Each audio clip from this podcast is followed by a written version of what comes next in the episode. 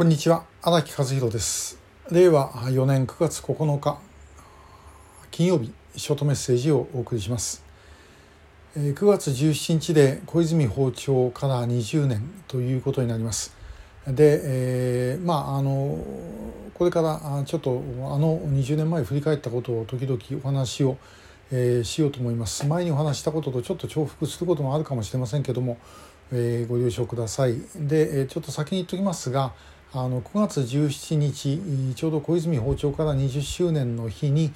えー、拓殖大学の国際講座これはあの海外事情研究所が担当しておりましてで私がその担当なんですけども私自身がお話をします、まあ、小泉訪朝から20年で拉致問題の真実ということです。でまあこれ事前申し込み制でですねもうちょっとおそらくあの申し込みいっぱいぐらいかなと思うんですけどもネットではあの私の講演の部分ですね、えー、10時半からの1時間ぐらいの講演はあのご覧いただくことができます。えー、これあのアーカイブなしでもうその時だけですけどももしあのよろしかったらあのご覧いただければというふうに思います。えー、9月17日の10時30分から、まあ、大体11時半ぐらいまで、えー、で、えー、その後質疑が30分あるんですけども質疑はあのネットには載せませんので、えー、そういうことになります。で、えー、まああのこの YouTube の一番最後のところのにリンクを貼っておきます。またよろしかったらご覧ください。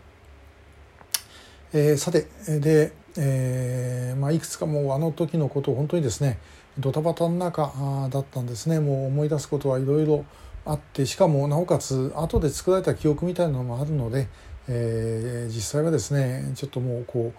私自身が勘違いしてるんじゃないかなということもあります。えー、松本さんなんかお話になっていることとこう突き合わせてみるとですね、えー、あそういえばこんなことあったのとかいうようなことがあるんですけどねもう一回ちょっと、まあ、あのふっと思い出したことからお話をしていきたいと思います。でまず何よりもあの時びっくりしたのは金正日が拉致を認めたということです。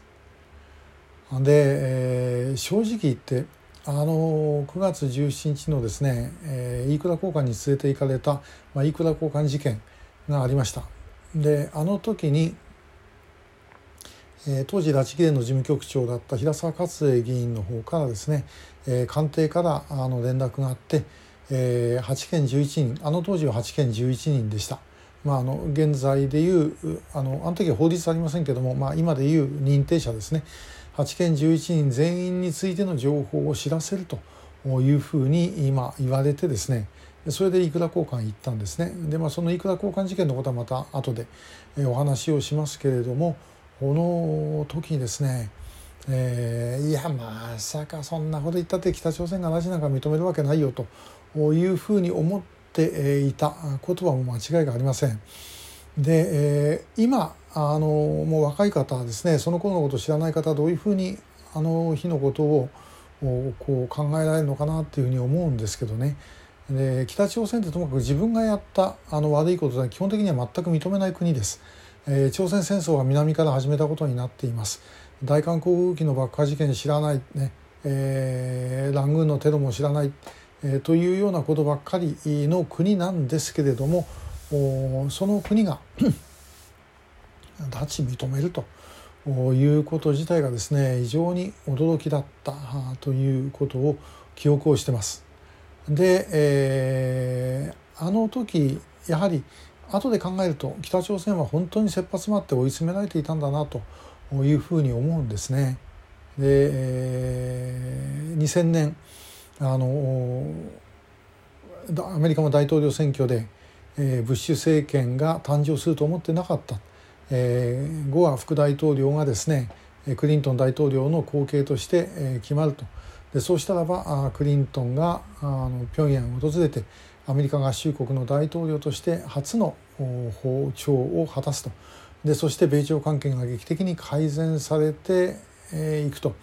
いう筋書きだったわけです。でところがあそれがもう僅差で共和党が勝っちゃった。でだんだんだんだん対北政策の見直しが行われるで、えー、そして2001年9月の9.11の同時テロこれでアメリカも完全に舵を切っちゃうわけですね。で、えー、2002年の1月あの ブッシュ大統領の悪の数軸イランイラク北朝鮮名指しで、えー、非難するということがあったで金正日はもうこれは自分の頭の上に爆弾が落ちてくるというふうに今思ったでしかしその前に中国との関係がすごい悪くなってて助けてくれとも言えない。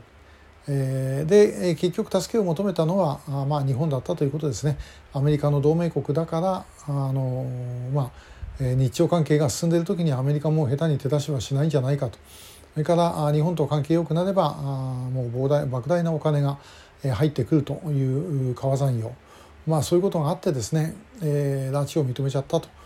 いうことでした。まあ、しかし本当にですねそれは結果として後からあの考えりゃなるほどそういうことなのかと思うんですけどもあの時ですねそんなこと全く分かりません。えー、これ自分自身もそういうことありますけどね、えー、これはこうだったんだなんて言ったってですねその時は全然分かってなくて後からですね、えー、自分でもっともらしく理屈つけるということはよくあることなんでまあこの時もですねもう正直言って本当に分かんなかったです、えー、そういうふうになるのはおそらく金正日もそして小泉総理もですね、えー、誰も分かんなかったんじゃないかと我々ももちろん分かんなかった、えー、ということだったんだろうと思います。で結果的にはまあそれで認めてですねで5人があの一月後に帰ってくるということがまあ起きたということですね。えー、あの時のことを考えると一つ、まあ、今日の教訓です、え、北朝鮮にですね話し合いだけで、え、やってもダメ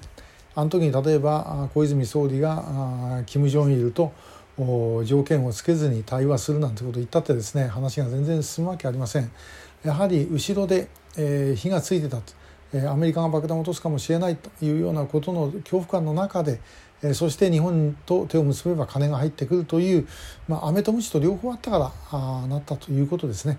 えー、それをやっぱり我々忘れちゃいけないんじゃないかなと思います。またこの20年前のお話時々させていただきたいと思います。えー、今日もありがとうございました。